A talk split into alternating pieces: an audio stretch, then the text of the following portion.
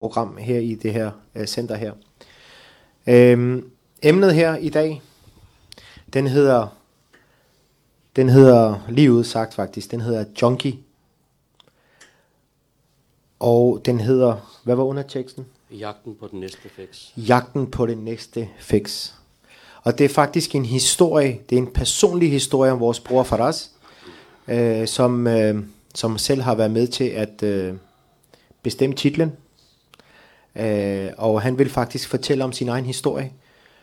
Øh, og jeg sidder her for at øh, prøve at øh, trække nogle ting ud af ham, som øh, vi alle sammen kan faktisk lære noget af. Og øh, først og fremmest så vil jeg sige stor tak til, øh, til bror Faraz, som har stort hjerte, med stort mod, meget større end mit, fordi jeg havde aldrig tur at gøre det her. Men mashallah, han sidder her og åbner op, øh, og det er faktisk noget, som vi ikke rigtig har set før ske i øh, vores muslimske miljøer. Der er ikke rigtig nogen mennesker, der tør at stå frem på en åben skærm, og der kører live, og fortælle om sig selv og sit misbrug. Og øh, mashallah, derfor så vil jeg sige øh, stor ros til Bror Faraz øh, for det store hjerte, han har fået. Jeg tror altid, han har haft det. Øh, så nu kommer vi faktisk til at se, hvordan det vil Så hvis uh, Bror Faraz, du kan starte med at fortælle omkring dig selv, hvem du er, om din baggrund, uh, hvor du kommer fra, så brødrene kan få et bedre uh, billede af, hvem vi taler med. Salam alaikum. Salam. I kan godt høre mig, ikke også? Perfekt. Øhm, jeg er 40 år gammel og kommer fra Valby. Øh, pakistanske rødder. Øhm, jeg er født og opvokset her. Øhm, min baggrund, ja, jeg kommer fra en familie, hvor øh, vores barndom var meget øh, præget af islam og kærlighed til vores kære professor Salam og praktisering i hverdagen og som alle andre islamiske miljøer. Øh, jeg synes bare, at vores var lidt ekstra, fordi min far han var medlem i moskeen i Valby, og der var rigtig mange øh, kort, der spillede hjemme hos os, og der var hele tiden praktisering, hele tiden hukommelse og alle de ting. Øh, så alhamdulillah, havde en god baggrund øh, som barn. Øh, så det vil sige, at din baggrund som familiebaggrund ja. var faktisk tilknyttet til et islamisk miljø. Ja. Og det var ikke, hvor det var, at man siger, at uh, du havde ikke noget tilknytning familiemæssigt. Nej, men det havde du. Det havde jeg, ja. Okay. Det havde jeg, alhamdulillah. Ja. Øhm, Som de fleste herinde har haft. Ja, lige præcis. Ja. Og jeg vil sige, helt frem, frem til handelsskolen, øh, der går alt fint, og barndom går fint, og det hele spiller, indtil man kommer op i handelsskolen, hvor man ligesom begynder at tørre nogle ting, nye ting. Øh, man får nye venner. Øh, der kommer det der op i en, man skal vise, og man skal tilpasse sig i speciel øh, vennegruppe og alle de ting. Um, og det var der, hvor forandringerne kommer. Det var der, hvor øh, øh, spørgsmålene kommer til sine forældre. Og Hvor gammel var du der, cirka? 16. 16? 16, 17, ja. Hvor okay. interesserne begyndte at falde på mærketøj, og interesse ja. for sig selv, og ja. alle de her ting, som starter i de teenagealderne for alle sammen. Ja. Øhm, det var den første forandring, jeg mødte, hvor øh, man gik fra at bede fem gange om dagen til måske skifte den lidt, og begynde at ja. lyve lidt om ramadanen også, alle de ting. Hvor andre interesser begynder at øh, fylde mere. Lige præcis, ja. ikke fordi man begyndte at gøre noget ja. forkert på det tidspunkt, men øh, man kunne godt mærke en forandring selv. Og ja. den var tydelig, jeg kunne mærke det tydeligt selv. Ja. Øhm, Hvor lang tid varede den der periode med, at du kunne begynde at mærke, at andre ting begynder at hive i din normale opvækst? Jeg vil sige, den varede de der to år frem til, der var 18. Okay. Fordi det var fra 18 års alderen, hvor den begyndte at gå ned ad bakke. Ja. Øh, men jeg vil sige, optrakten den startede fra 16 års alderen. Ja. Øh, det var der, hvor det gik mm. galt, vil jeg sige. Øh, men fra 18 års alderen, det var faktisk der, hvor, øh, øh, hvor det gik galt. Øh, ja. Men hvad gik galt? Altså, hvad var det, der gik galt? Kom der øh, bare en dag, hvor du stod op og tænker, okay, nu skal jeg bare være øh, totalt stik modsat? Eller Rasmus modsat, som man siger. Eller, eller hvad, hvad skete der den... Altså? Det var, det var jo nye venner. Øh, man okay. gik jo fra folkeskolevenner, gik man væk fra, så endte man i handelsskolen, og ja. hvor man fik nye venner fra flere forskellige steder fra hele København. Men øh, jeg kom ind i en vennekreds, hvor penge spillede en meget stor rolle. Øh, især når man er søn af taxichauffør, vognmand øh, mm. dengang. Der var ikke mange, der havde Mercedes. Så mm. jeg var inde i en klike, hvor vi alle sammen havde en hver. Øh, Så når Altså vi- en Mercedes hver. Ja, så når man kørte rundt, i stedet for at køre fem drenge i en, så kørte vi fire biler lige efter hinanden i en cortege mm. dengang. Mm.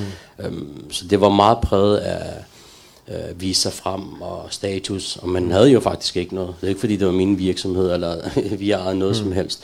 Øhm, så det var faktisk der, hvor det begyndte at gå galt. Øhm, den der show-off kommer frem. Ja, Øhm, og de var jo sådan nogle typer, der drak i weekenderne. Jeg, var, jeg gad ikke at gøre sådan noget i starten. Men øh, det hele startede den aften, som jeg husker tydeligt, hvor jeg havde halsbetændelse. Mm-hmm. Hvor de var i gang med at drikke whisky, hvor de så sagde til mig, tag proppen, bare skyld halsen, så forsvinder dine smerter. Mm.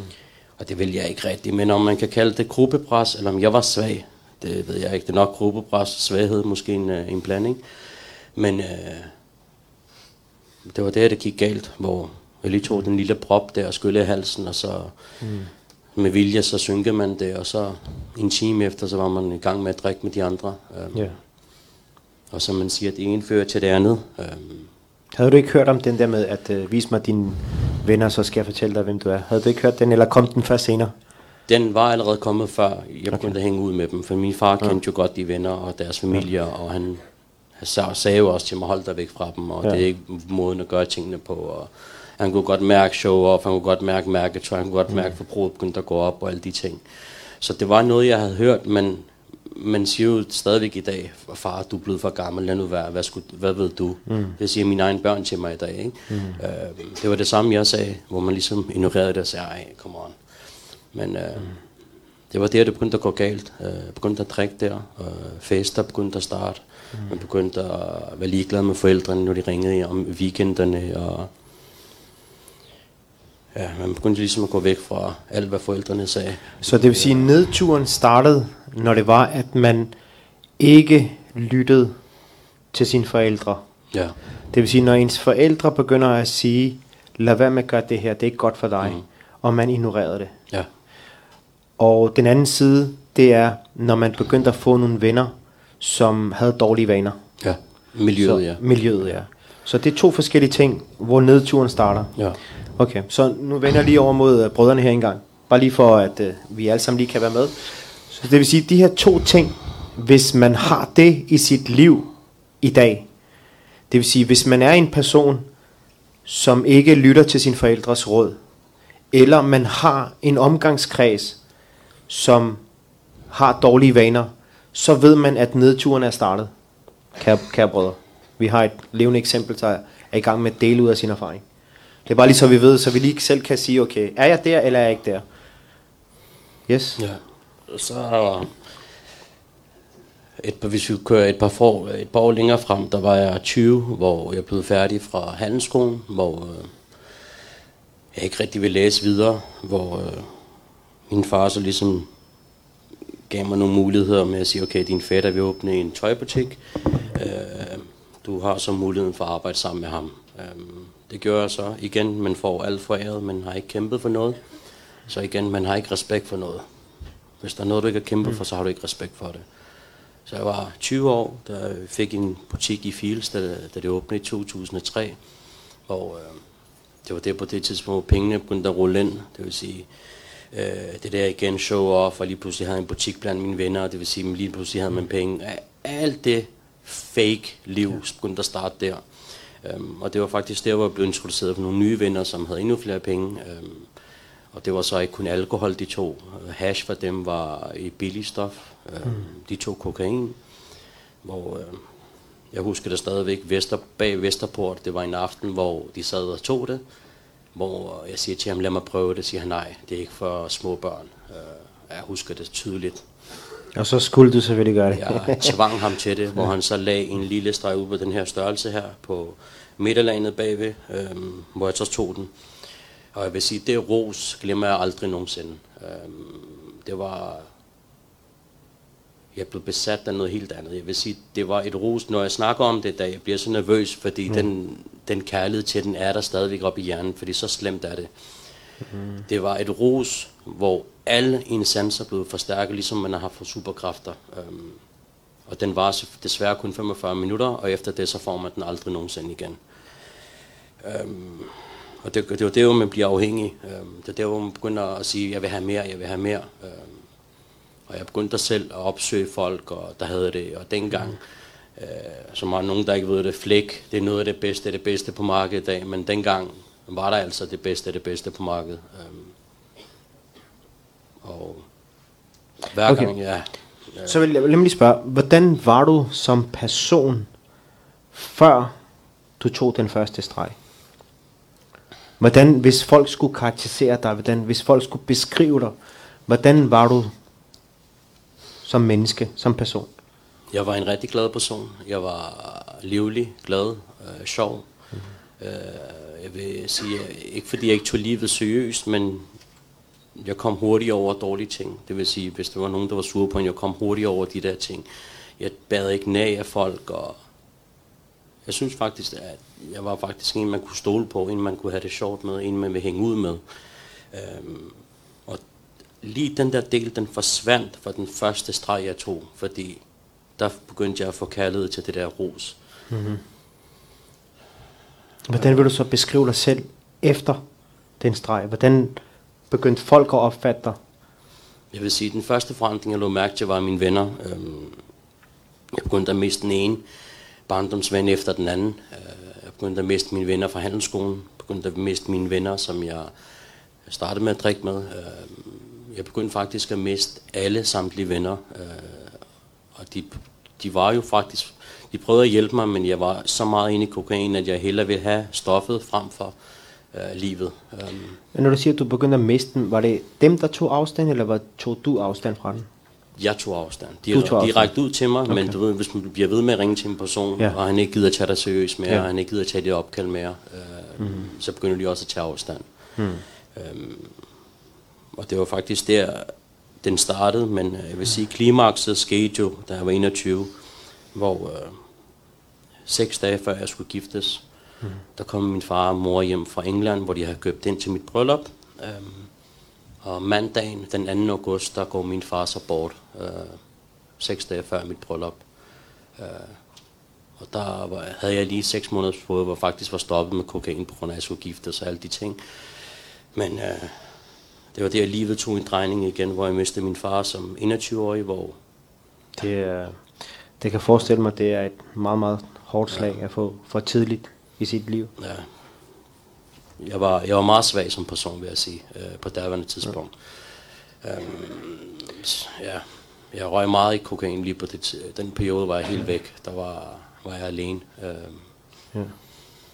hvor øh, det hele handlede om at glemme øh, såret. Øh, jeg, jeg, jeg kan ikke forklare følelsen af, fordi der var mange ting, mange ting kan jeg ikke huske, fordi jeg dopede mig selv så meget. Mm. Og andre ting kommer tilbage som små, små klip i hovedet, hvordan øh, følelsen var at miste sin far øh, så så ung, ikke? Øh, men alhamdulillah, jeg kom over det efter et års tid, øh, der blev jeg Men, gift. men du blev gift jeg efter blev planen? gift øh, ni måneder efter. Blev jeg okay, gift, den blev udskudt så? den blev ja. så udskudt ja. øh, ni måneder efter. Ja. Øh, og mit liv begyndte at gå godt der. Men jeg havde stadigvæk selvfølgelig såret af min far, og jeg havde et nyt kapitel i mit liv. Det var min kone, og alt begyndte at gå godt. Men selvfølgelig inderst inde, jeg manglede noget i, min, grø- mi- i mit liv. Mm. Øh, der, er- det er sjælen, der hungrer efter et eller andet.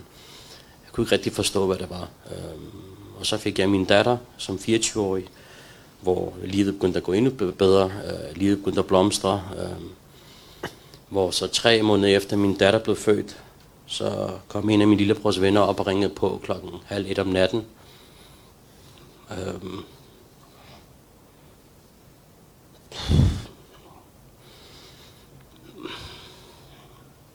hvor jeg åbner døren til ham, og så siger han til mig, at øh,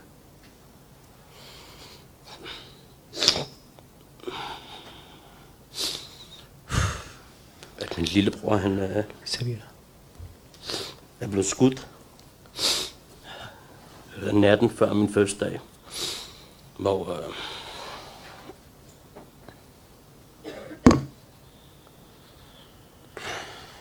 ja, Så det var en nyhed, du fik bare ud i det blå? ja, det er præcis. Øhm, ja, han sagde til mig, at han er blevet skudt, hvor øh, jeg skyndte mig i tøjet. Og jeg sagde til min, min kone, jeg, jeg sagde til min kone, bare skulle tage hjem til min mor og ikke sige noget til hende. Jeg kan huske, jeg kørte fra Valby til Rigshospitalet på under 3,5 minut. Vi kørte over alle samtlige lyskryds. Øh, hvor jeg kommer til Rigshospitalet, så ser jeg politi over det hele. Jeg ser sådan en Audi, der er gennemhullet af patroner. Hvor øh, det føles bare mærkeligt, det føles urealistisk, det føles som om, nej, det her det kan ikke passe, det her det, det er ikke en realitet. Men øh, jeg kommer derop, og min mor ringer til mig. Jeg tror, jeg har flere hundrede opkald fra hele familien, men jeg tror, jeg kan tage opkaldet. Øh, indtil jeg kan huske, politimanden kommer og sagde til mig, at øh, du må godt ringe til din mor. Din bror han har det fint nok. Øh, så ringer jeg til hele familien. De kommer på Rigshospitalet klokken er 6 om morgenen. Hvor de så fører os ind til en øh, opvågningsstue, hvor vi så kommer ind. Der er et glas imellem. øh, og jeg så kigger ind, og jeg kigger på den der monitorskærm, hvor der står Osman på. Og så tænker jeg ikke over det, men så siger min mor, den der seng, han virker for lille. Det er ikke min søn, der ligger der. Så sagde jeg nej, nej mor, det er, det er vores bror Osman, der ligger der. Så nej, nej, han, han fylder hele sengen ud, fordi han var jo rigtig høj af bygning. Mm. Men ham, der lå der, var ret lav. Øh, mm. Men så, da jeg kiggede på skærmen, så var det hans bedste ven, der lå der på sengen, der hed det samme til mm. mellemnavn. Mm. Og der er så vender mod politiet og siger til dem, at det er ikke min bror. Og så tager de alle som deres øh, de der kasketter af. Og så går den ene ud, og så siger min mor til mig, at bare godt er klar, han er her ikke mere. Øh. Hvor jeg så finder ud af, at den er blevet skudt i hovedet, i baghovedet, og så afgået ved døden øh, som 21-årig. Mm-hmm. Øh, ja. Det er selvfølgelig noget, som, øh, ja, som sætter sit præg i sit liv. Ja. Ingen tvivl. Ja. Men øh, det, var, det var faktisk der, hvor min bund begyndte at starte. Det vil sige, øh, min rejsen mod min bund. Det vil sige, rejsen mod øh, fiasko, rejsen mod alt galt. Det vil sige, først mistede jeg mine venner, men her begyndte jeg at miste øh, min familie også. Øh, miste min far, miste min bror, men jeg begyndte at tage afstand fra min mor og min søster. Øh, jeg begyndte at tage afstand fra min tante og min fædre, alle, alle relationer begyndte jeg at tage afstand fra. Øh, men på det her tidspunkt var kokain, den var ikke så slem. Øh, den var ikke så slem. Jeg vil sige, mit, mit liv var ødelagt, men det bliver værre endnu. Det bliver meget værre endnu. Men øh, en hel rejse på 22 år, det her. Vi snakker fra, mm. da jeg var 18 til her, mm. 2022, september måned. Mm. Men, ja, øh, det er også sådan, at øh, bare lige for at øh, brødrene også kan lige følge med i det her, det er også, at øh, når det er, at man begynder at tage stoffer, eller øh, tager alkohol, øh, eller laver zinder for eksempel, øh, det vil sige, at man, man, man er sammen med nogen, som man ikke er gift med. Øh, når man ryger ud i de baner, i de miljøer, øh, så det der faktisk sker øh, i ens liv, det er, at øh, Allah subhanahu wa ta'ala, han øh, trækker risk fra en. Øh, og risk, øh, som vi ser det i dag, så tænker vi kun, det handler om økonomi, det er penge og sådan noget der. Det er ikke kun penge. Risk, det er alt, hvad der gavner en, det er ens risk. Det vil sige, ens far, ens mor, ens brødre, ens venner, ens øh, familie, ens støtte, ens penge, ens tøj, ens bil, man går øh, kører i. Alt, hvad der gavner en, det er ens risk.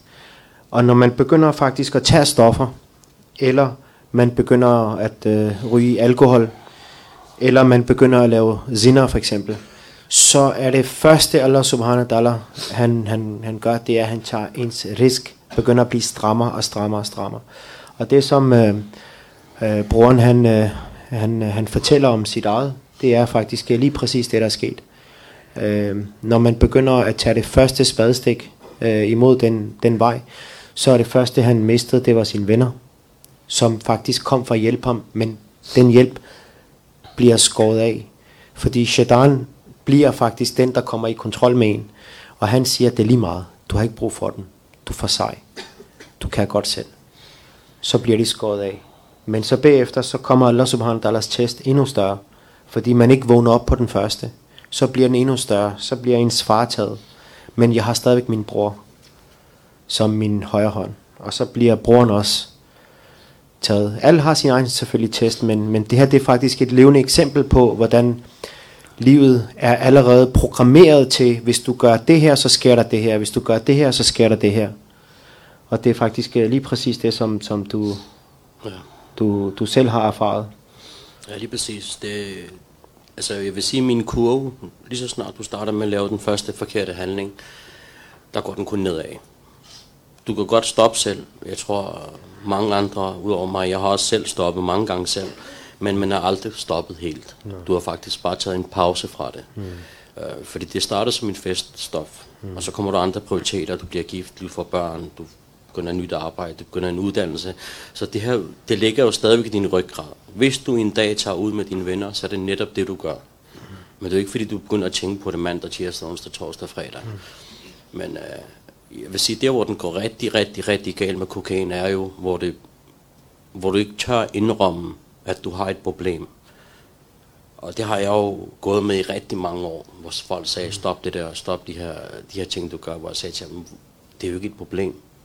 Du kan godt styre det. Jeg kan godt styre mig, jeg er jo velfungerende, jeg havde et firma, ja. jeg havde succes, jeg, det, det kørte jo, mindes den var det jo bare en stor løgn, jeg sagde mm. til mig selv. Mm. Øhm, problemet er med kokain, lige så snart du rører det, lige så snart du tænker på det, så har du et problem. Mm. Øhm, og jeg vil sige, problemet med os mænd er, vi tør ikke indrømme, øh, at det ikke går så godt. Vi tør ikke lige at sige mm. til vores bedste ven, at jeg har en dårlig periode. Ja. Eller jeg har ramt bunden. Øh, eller jeg har mistet alt. Øh, øh, ja. Men, Så helt den her tur, den rejse, den starter, da du var cirka 18 år. Ja. Og hvor gammel er du i dag? 40. Du er 40.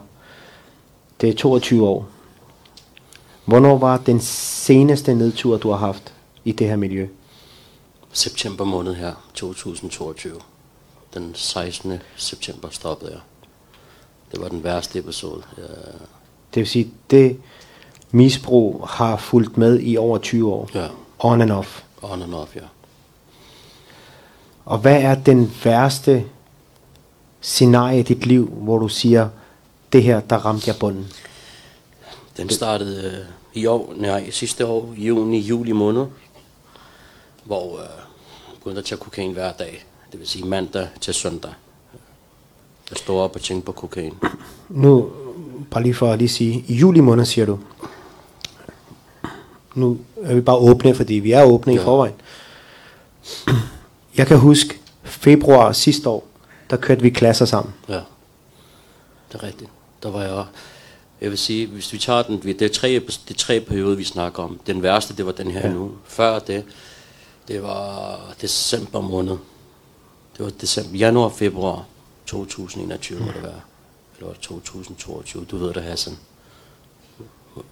Det, det, det var i hvert fald efter coronaen kom. Ja. Ja. Efter nytår, hvor jeg rækte ud til vores bror Hassan, hvor øh, øh, han har faktisk prøvet et helt år at ringe til mig hver uge og sagt, kom nu, giv det en chance, kom nu, giv Ja. det en chance. Hvor jeg sagde nej, nej, nej, nej, men december kan jeg huske, hvor den var mm. rigtig, rigtig gal, hvor jeg tænkte, okay, jeg begyndte faktisk at se hallucinationer, hvor jeg boede alene, min mor, hun, øh, jeg flyttede hjem til min mor, fordi, fordi jeg blev smidt ud hjemmefra. Øh, men min mor, hun turde ikke at være sammen med mig, fordi hun sagde øh, til folk, at han sover ikke, han spiser ikke, jeg tror, der er en eller anden gin i ham. Øh, det var klart, at man er på kokain 24-7. Så Er det hun- der, hvor du er helt i bunden?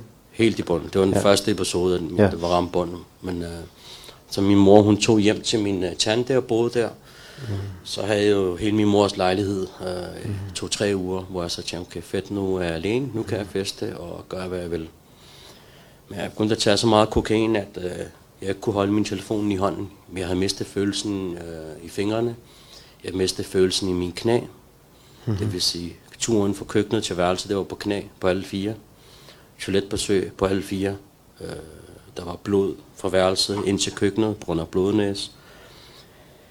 Øh, jeg troede, jeg spiste mad, men det hele foregik op på første sal.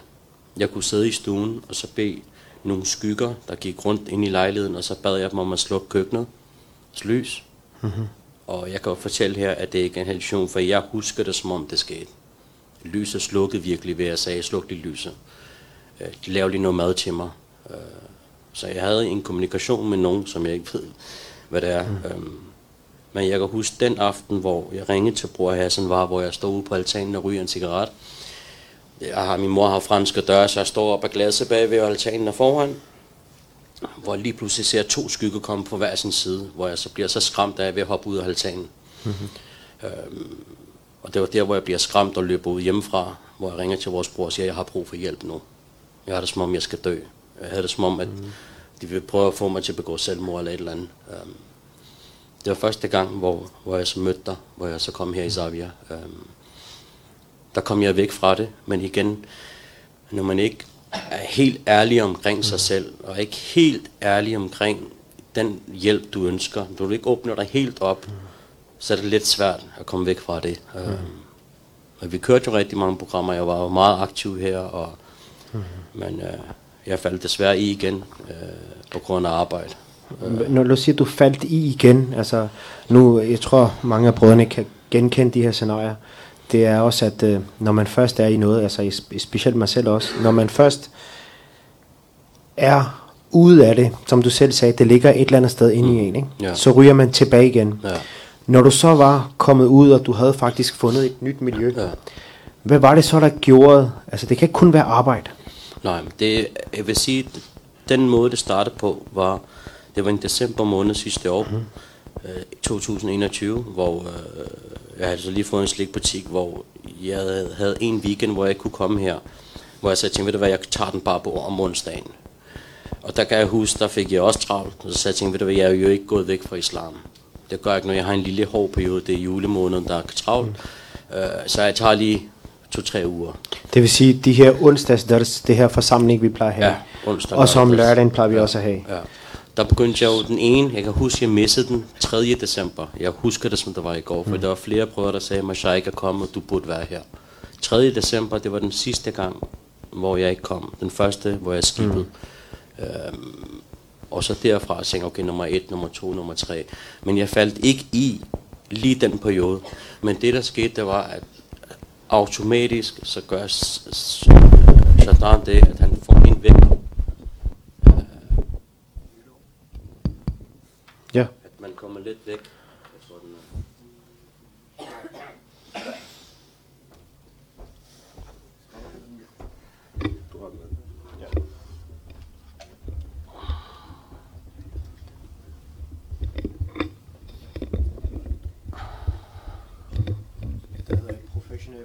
professionelt som allerede har en øh, klar.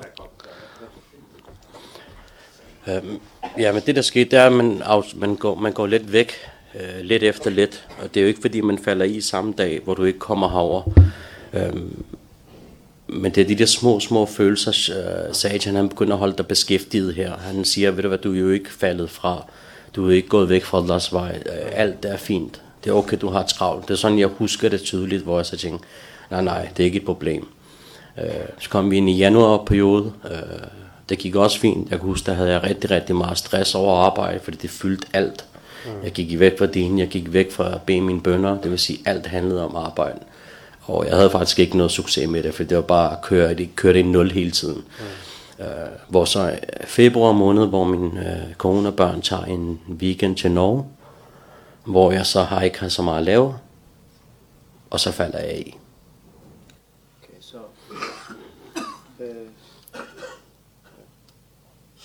Øhm. Bare lige for at se, at... Øh, så bare lige for at se øh, scenen. Øh, jeg tror, mangler batterier. Øh, så bare lige for at se scenen, det er, at... Øh,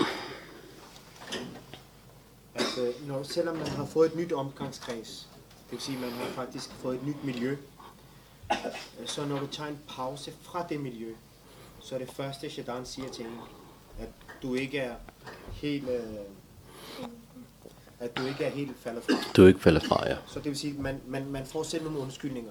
Det, det, er, det er alle sammen det er undskyldninger. Det er, undskyldninger. Det, det er ren og skær undskyldninger, fordi jeg blev ikke påvirket af nogle mennesker, fordi alt det her gjorde jeg alene.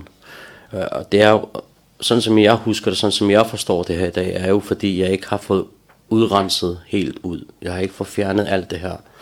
Øhm, og så længe at du tror, du bare kommer videre uden at få en behandling, så er der risiko for, at du falder i igen. Øh, og det vil jeg stadigvæk sige i dag. Altså, lægerne siger jo til mig, det er noget, jeg vil hungre efter resten af mit liv. Men jeg har jo forstået nu, at så længe man kæmper for Las Bandalas øh, arbejder, man har et fællesskab, man har et brøderskab, øh, og man, man ser dem som sin nye familie, øh, så er der håb. Så det vil sige, at man skal faktisk prøve at holde fast i rebet. Man skal holde fast i rebet. Man skal holde fast. Ja. Og når du giver slip, Ja. så ryger du over i noget andet. Og den måde, du røg over på noget andet på, det var, at øh, man bliver fuldstændig begravet i ens arbejde, for eksempel. Ja, i den her verden her. I den her verden. Ja. Så, så det tror jeg faktisk, øh, specielt mig selv, øh, jeg har godt genkendt den her scenarie med, at øh, man prøver at rette sig selv op, øh, prøver at øh, gøre de gode ting, prøver at være sammen med øh, mennesker, som, øh, som trækker mod det gode. Øh, men på et tidspunkt, når man har ben i begge lejre, det vil sige både det gode og i, i, øh, i en anden verden, så begynder dunia at hive en så hårdt, at øh, du ikke kan holde fast i begge to. Ja. Så kommer du til at give slip på den anden, fordi du skal lige, du skal lige, du skal lige. Er det Ja, ikke det, de man siger til sig selv? Jeg skal lige have Ja. styr på det her. Ja. Jeg skal lige gøre det her. Lige så kommer jeg præcis. tilbage. Lige præcis, og du kommer ikke tilbage. Og du kommer ikke Du tilbage. kommer ikke tilbage. Jeg tror, at den her scenarie kender nok, øh, jeg vil nok øh, måske satse lidt højt at sige, øh, 99,99999 procent af brødrene kender den her scenarie med, at man skal lige gøre det her, mm. og så kommer jeg lige tilbage. Eller jeg skal lige gøre det her, og så beder jeg bagefter. Men så er salat-tiden gået. Jeg skal lige gøre det her, så skal jeg nok gøre det her. Ja. Det er præcis den samme scenarie. Det er det, ja. Øhm, og jeg vil, sige- ja, jeg vil sige, det var den, det var den ene episode, jo, hvor jeg faldt i, men og der, hvor jeg faldt i, så faldt jeg så hårdt i, at det kunne kun at gå ned ad bakke. Det vil sige, jeg havde en lille episode i øh, februar, havde jeg lige en episode i marts, så holdt jeg pause fra april til maj cirka. Men, øh, og så faldt jeg i med begge ben i juni, juli måned her sidste år. Øh, og jeg kan huske, min læge sagde til mig, at nu hvor jeg er stoppet, der havde jeg nærmest fået sådan en slags psykose, hvor jeg kunne se de der ting. De sagde til mig, at næste gang jeg tager stoppet, så vil de her ting kun blive værre. Jeg vil kun opleve værre ting. Fordi roset, du vil søge et ros, der er værre. Du vil faktisk få flere bivirkninger, fordi du tager mere og mere for at opnå noget, der er bedre. Øhm, så det, der skete den her gang, var noget, jeg aldrig oplevede i mit liv. Øhm, jeg oplevede nogle ting. Jeg oplevede øh, den person, man stoler allermest på, som er ens livspartner, ens kone. Mm. Jeg oplevede, at når man når jeg tog kokain, så kom der, der kom der tanker i min hjerne. Hun gør det her mod dig, hun gør det her mod dig. Der er en grund til, at hun er sur på dig. Det er fordi, du gør det her. Det er nok fordi, hun gør det her. Jeg begyndte at kigge udad til og sige, det er dem, der er problemet. Jeg har ikke gjort noget forkert. Grunden til, at hun er sur på mig, det er ikke på grund af min misbrug, det er fordi, hun vil af med mig. Ja. Så jeg begyndte at få de her tvangstanker, jeg begyndte at få sådan nogle jalousi-tanker, jeg begyndte at få de vildeste, de vildeste tanker, som jeg begyndte at efterforske, ligesom en politibetjent. Mm. Øh, og jeg kunne mærke, at mine tanker blev værre. Øh, min familie begyndte at tage afstand fra mig, min mor tog afstand, alle begyndte at blokere mig. I juli og august måned, jeg kunne ikke få fat på nogen som helst af mine familiemedlemmer. Så hvad gør jeg? Jeg begynder at ringe til politiet og sige til dem, at øh, min familie er efter mig, de vil slå mig ihjel, øh, jeg skal beskyttes. De sender en patruljevogn ud, øh, og for den dag, de kommer og besøger mig, der begynder jeg at høre sirener. Morgen, aften, nat, når jeg ligger og sover. Jeg begynder at høre sirener hele tiden. Blå blink, når jeg står og ryger, så kan jeg se en politi- øh, politibil stående nede ved plejehjemmet ved min mor. Og den stod der hele tiden Men det var bare noget, som du... op på første sal. Og hver gang jeg fik et telefonopkald fra familien, fordi jeg kørte jo hets mod dem. Så hvis de ringede til mig, begyndte at råbe og skrige, eller sige, nu kommer politiet, så kunne jeg se bilen begynde at blinke blåt, og jeg kunne se mennesker løbe mod opgangen.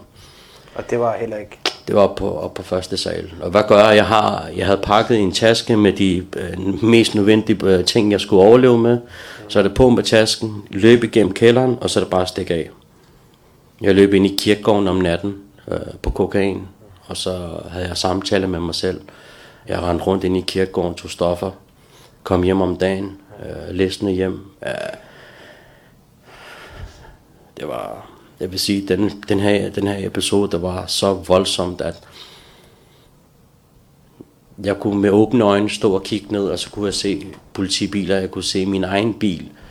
Det værste var, at min egen bil, jeg kan jo se på appen, hvor den holder på hvilken adresse, men når jeg stod på Søløv station en dag og kiggede, så kunne jeg se, min kone køre rundt i den, mm. hvor jeg så går ind på appen, så siger jeg til, nej, den står jo parkeret og i min parkering. Mm. Men når jeg åbnede øjnene, så kunne jeg se, den køre foran mig. Mm. Det var sådan en tilstand, jeg var i, i vågen tilstand.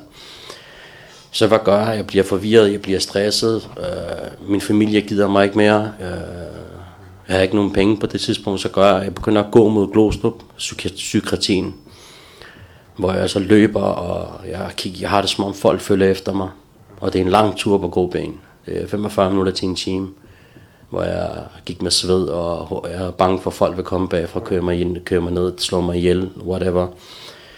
Øh, på det, det tidspunkt var han nervøs og bange, og jeg vil gerne vil have hjælp. Så jeg tager til psykiatrien, hvor de siger, at du er ikke far for andre, så vi kan ikke hjælpe dig her. Så sendte de mig hjem igen. Mm-hmm. Ja. Og på det tidspunkt, der, øhm, når man er på stoffer, man tænker jo ikke på Allahs eller man tænker jo ikke på, at det er ham, der giver liv, det er ham, der hjælper en, det er ham, der bare gå mod ham, han kommer til dig. Men var man ikke også lidt flov? Altså følelsen af flov, nej, jeg kan ikke rigtig bede ham om hjælp, eller... Jo, jo, altså, jeg var nået derhen til, hvor jeg sagde til jeg aldrig, ved du hvis du tager mit liv, det er ikke engang nok nu. Mm. Fordi jeg havde det som om, at jeg er blevet... Øh, når ens, mor ikke, har, når ens mor har blokeret en, en søster har blokeret en, en kone har blokeret en, der er blevet lagt øh, sag på mig på politiet. Øh, min, min datter gik imod mig. Øh, alle gik imod mig. Min, min egen mor sagde til mig, desværre, jeg, vi kan ikke hjælpe dig mere. Der er kun døden nu. Men er det ikke der, hvor man får selvmordstanker? Jeg, jeg, jeg, jeg vil faktisk... Den her gang, det var forvirrende, fordi jeg, jeg havde ikke decideret selvmordstanker, men jeg ville ikke livet mere. Mm. Jeg tror, jeg vil ikke indrømme det, jeg vil ikke begå selvmord, men jeg tror, min krop var godt i gang med den, og den havde taget en beslutning. Altså, fordi så meget kokain jeg tog på tre uger, det var voldsomt. Det er voldsomt, fordi vi snakker mellem 35 til 38.000 kroner brugt på kokain på tre uger. Og, og vi snakker 12 dage var jeg vågen i træk. 12 dage i træk. Er det ikke sådan, man får hjertestop? Ja. Jeg ringede også til ambulancen, fordi jeg havde en mistanke om, at mm. han kom med hele den her sæt, hvor han testede ilt og puls. Han siger til mig, hvornår har du taget sidst? Jeg siger, jeg har lige taget for 15 minutter siden. Han siger, det er mærkeligt, fordi din puls er helt normal. Øh, men til gengæld han kigger på mit ansigt, hvor han beder mig om at kigge mig i spejlet, hvor jeg har en kæmpe bule i min næse, den er poppet ud, hvor mit øje er lukket sammen på grund af, at, at kokain har bare sat sig i næsen. Uh-huh. Fordi jeg bare har suget og suget, og ikke har renset ud, eller jeg har ikke kigget mig i spejlet så mange dage. Hvor han siger, at jeg bare skal lægge mig til at sove, og så går han igen. Um, og det igen, lige så snart posen bliver færdig, så ringer jeg bare efter mere. Jeg spiste ikke mad, jeg havde ikke lyst til at sove. Men de mennesker, der kommer og giver de her ting for eksempel, tænker de ikke, ser de ikke på en og siger, prøv at høre, øh, du skal måske nok lige ikke have noget nu? Ham der kom, de var to, de arbejdede i tre holdskift, tror jeg nok. Øh, og ham, der kommer og gav mig om natten, havde fortalt om dagen, okay, der er en, der har taget i flere dage. Og ham, der kommer om eftermiddagen, det vil sige, de har kommunikeret sammen, at du er så sej, du er så dit og dat. Men ham, der kom sidst, det var en pakistaner, som sagde, at øh, øh, du er hård nok. Bare lige tage to pose ekstra, så kan du bare regne med mig bagefter. Øh, de tænker bare på penge? Kun penge. Da jeg kiggede mig i spejlet, jeg så mig i spejlet jo, jeg, jeg, jeg lignede din øjle. Ja. Glem ringene, så jeg, jeg så værre ud end det der. Ja, 12 dage, med ligner en zombie, altså 12 ja. dage du ikke sover. Men, uh, Hvordan kom du så ud af det her? Altså hvad, hvad er det, der gjorde, at du kom ud? Altså kom der nogen og tog fat i dig og siger, bror, du har brug for hjælp, øh, selvom du ikke beder om det, eller, eller vågnede du bare op og sagde, ja Allah, nu kan jeg ikke mere, nu må du hjælpe mig. Og kom der så en usynlig hånd, eller hvad skete der? Jeg vil sige, den hjælp, jeg fik, det var, at brødre fra fællesskabet herfra øh, opsøgte mig øh, på min mors adresse flere dage i træk. Opsøgte de dig, fordi du havde opsøgt dem, eller opsøgte de dig, fordi de var urolige for dig? De var urolige for mig. Okay. Fordi jeg tror, jeg havde blokeret alle sammen, ellers så havde jeg ikke taget, taget deres opkald. Men de kom og ringede på, og jeg kunne høre dem ud af vinduet, øh, hvor de råbte efter mig, hvor jeg lå i suset, og jeg, jeg synes, det var flot, fordi jeg har jo siddet med dem, og jeg har jo været normalt foran dem.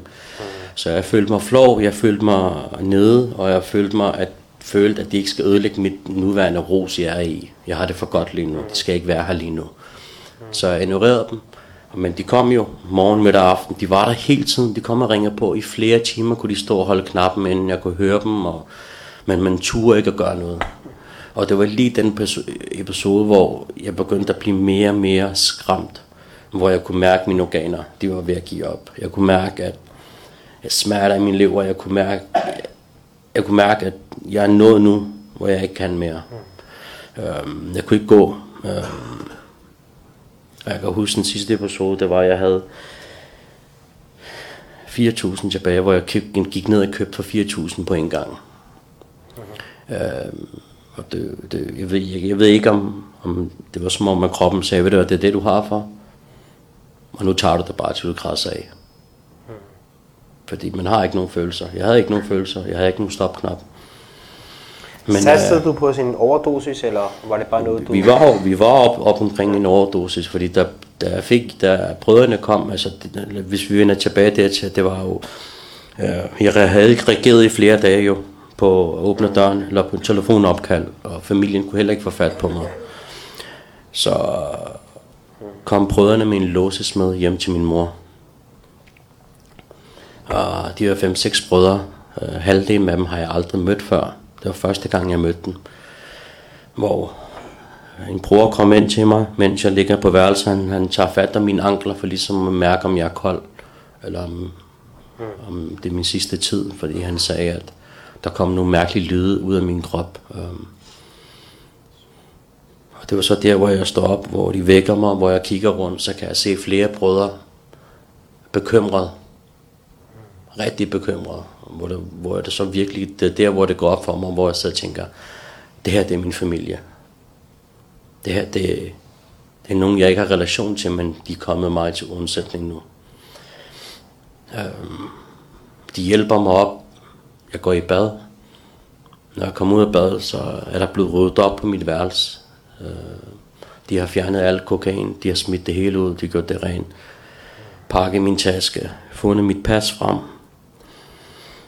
Øhm, og så tager de mig med hjem fra min mor, og så tager de mig herop, hvor øh, jeg får at vide, at der er de tre brødre her, som jeg aldrig har mødt før, som første gang jeg har mødt dem, de vil være sammen med mig de næste 24 timer og passe på mig. Og det var en øjenåbner, hvor jeg så tænkte, wow, jeg har aldrig mødt de her mennesker før. Er de villige til at ofre så mange timer på mig? På en junkie. Um, jeg havde ikke noget tilbage jo. Jeg havde ikke nogen forhold tilbage. Det eneste forhold, jeg havde, det var min søn. Jeg, ingen andre ville snakke med mig, men her fandt jeg ud af, wow, det her er altså nogle mennesker, jeg aldrig har mødt før, som er villige til at være sammen med mig, overvåge mig. De hentede mad til mig, jeg spiste mad, sov her. Dagen efter kom en bror herhen, sammen med en anden bror, som jeg ikke har mødt i mange år. Øh, og det var her, hvor passet blev brugt. De tog mig så med til en weekendtur til Oslo, en dagertur.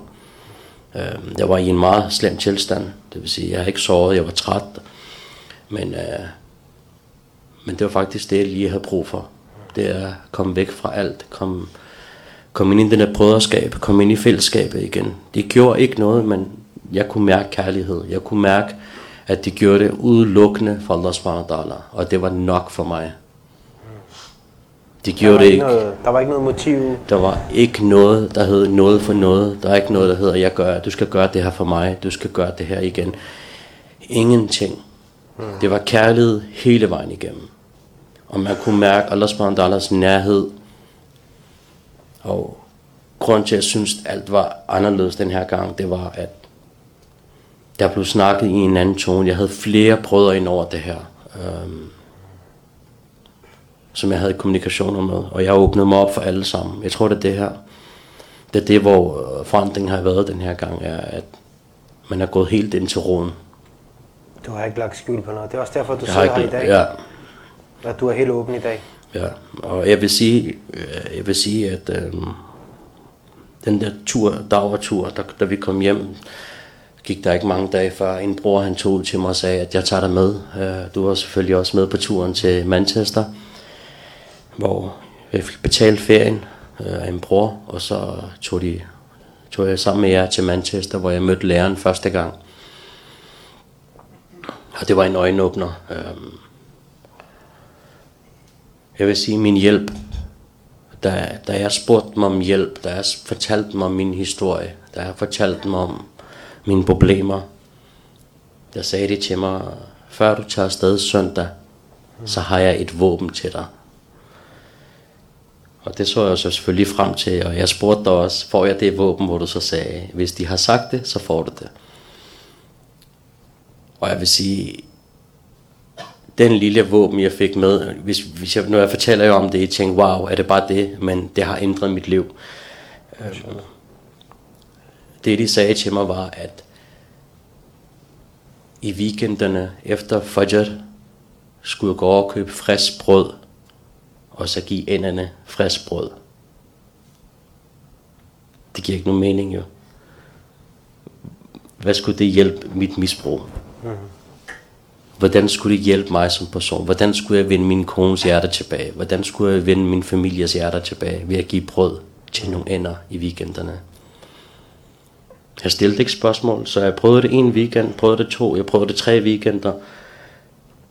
Og så kunne jeg se det for mig, at bare det jeg kom ud af bilen, så kunne jeg se at de der ender begyndte at komme op af vandet, op af græsset, og så begyndte de at komme hen mod mig. Og jeg er blevet glad. Jeg fik et, jeg fik et, et forhold til dem. Og så det med, at du bruger din weekend, hvor alle ligger og sover, hvor du faktisk offrer lige efter din fajrs, hvor du har allermest lyst til at sove, hvor du tænker, nej, nej, jeg skal ud til de her ender og give dem mad. At du offrer din weekend, du offrer din søvn, og du går ud og giver nogle, nogle dyr mad, som du ikke har nogen relationer til. Og det var faktisk her, jeg fandt ud af budskabet, at gør du noget for andre, så prøv at tænke, hvad du får tilbage igen. Mashallah. Det, Mashallah. Rigtig smukt. Det er, det er faktisk øh, det, som, øh, som brorens øh, våben han fik. Øh, Det er også, øh, man skal se det på den måde, at øh, ligesom vi snakker om før, at når du ryger ind i misbrug, når du ryger ind i øh, alkohol, eller du ryger ind i øh, sønder som zinder for eksempel, så bliver risk afskåret fra en. Men når du så begynder faktisk at være et middel for andre, at de får deres risk, det vil sige ligesom enderne, han var et middel for enderne, de er, Allah subhanahu wa har jo lovet den risk, om det så kommer fra A eller B eller C, men han blev bare et middel for at andre skulle få den her risk, så begynder risk også at komme tilbage til en. Så, så det er præcis det, der skete. Det er, at, øh, at når du begynder at blive et middel for andre, det vil sige hjælpe nogle andre med at få risk, så kommer det risk tilbage til en. Det vil sige, at familien begynder at komme tilbage, pengene begynder at komme tilbage, forholdene begynder at komme tilbage. man, begy- man begynder at indse de der små livsglæder, som er forsvundet. Ja. I kokain, den tager jo al glæde fra en. Så jeg begyndte ligesom se glæden ved små ting. Begyndte at grine over nogle små ting. Og det er jo sådan, du får glæden tilbage i livet. Øhm, så jeg vil sige, jeg, den personlighed, jeg var, da min far lavede, den er jeg faktisk langsomt begyndt at kunne se igen. At jeg, jeg kan se målet for mig. Jeg, jeg er ikke fortabt. Jeg, jeg har det stadigvæk i mig. Det tager selvfølgelig noget tid, men Mashallah. Så det vil sige, det, din historie, den hedder fra at være en junkie til at være velsignet. ja, jeg, Det er sådan udviklingen har været. Ja, jeg, jeg vil sige, at jeg føler mig velsignet, men samtidig så føler jeg også, at, at hele de her, de her 22 år, de er ikke gået tabt. Fordi i dag, alhamdulillah, jeg føler, at jeg vil gerne give det her videre. Kan jeg hjælpe en anden med det her, ligesom jeg har fået den hjælp, Ja, så vil jeg gerne hjælpe en anden. Og hvis jeg kan hjælpe ham, så ved jeg ellers, at han fjerner mine problemer, uden jeg behøver at gøre noget. Mashallah. Det er også derfor, at broren, Øh, den uh, Faraz har været middel til, at øh, der er noget, der hedder rykkerholdet. som er faktisk blevet kommet på benene gennem Bror Faras. At der er nogle brødre, der vil gerne ud og hjælpe og hive en, en person væk fra det her miljø, og det er der, det, der bliver kaldt for rykkerholdet. Der sidder nogle brødre her, som er en del af, del af rykkerholdet her. Og øh, du er selv en del af det i dag. Ja, og øh, det vil sige, at du gør faktisk de samme ting, som der er nogen, der gjorde med dig. ja, Så du giver faktisk det tilbage, som du fik. ja. Mashallah. Hvad vil du gerne sige til brødrene, inden vi lige slutter af? Øh, har, du et, øh, har du et budskab, du vil sige til brødrene, øh, at øh, lige meget hvad der sker, lad være med at glemme det her, for eksempel. Hvad er det, du vil sige? Jeg vil sige, jeg vil sige at lige meget, hvor mange gange du falder. Bare kom tilbage til Allah subhanahu wa ta'ala. Det er lige med, hvor mange gange du falder. Det, lad være med at tænke på den her dunja her. Lad være med at tænke på den respekt, der forsvinder, hvis du gør noget forkert. Fordi i sidste ende, det er Allah subhanahu wa ta'ala, der giver dig respekt. Det er i Allahs øjne, vi skal have respekt. Det er i hans øjne, vi skal have kærlighed. Den her dunja, det er bedrageri. Det er... Kigger du på dunja, så ser du kun bedrag. I familie, ja. Der... Bare se frem. Falder du, så rejs dig igen. Det er lige meget, hvor mange gange du falder. Bare rejs dig op igen, og så sig, Ja Allah, tilgiv mig. Mashallah. Det er det, som bror siger, det, det, som vores lærer sagde på et tidspunkt, at øh, når man falder, og det gør vi, vi alle sammen falder, den rigtige nederlag, det er ikke når man falder. Den rigtige nederlag, det er når man ikke står op igen. Så inshallah. Jeg vil sige stor tak til vores øh, bror, øh, Faraz, øh, og med det store hjerte, at øh, han bare har siddet åben og fortalt om sig selv. Øh, det er noget, som øh, vi andre mennesker også kan lære noget del af. Jeg håber, at alle sammen har lært noget af det her. Øh, man har fanget de her punkter, som er de kritiske punkter i ens liv, når de her scenarier begynder at skabe sig rundt omkring en med miljøet, når man ikke hører efter sine forældre, så ved man, hvad for en rutsjebane, der er foran en. Og når man er i det her miljø, og man har ben i begge lejre, hvordan dunia hiver en og distraherer en, og hvordan Allahs hjælp kommer faktisk gennem andre øh, brødre. Øh, og det her center er faktisk et sted, hvor at, øh, vi alle sammen er faktisk øh, i samme båd. Øh, vi ser måske lidt anderledes ud. Øh, nogen har kasket på, nogen har doppi på, nogen har slet ikke noget på. Men vi er alle sammen i samme båd, fordi vi alle sammen er på den samme vej. Og den samme vej, den hedder døden. På et eller andet tidspunkt, så er vi alle sammen videre i det her. Vi ryger over i noget andet. Og inden vi skal dø, så skal vi bare være klar nok til, at vi kan faktisk komme i et bedre venteværelse øh, på den anden side. Og det er det faktisk, vi alle sammen skal prøve at hjælpe hinanden med, inshallah. Og jeg vil sige stor tak til Bror Faraz,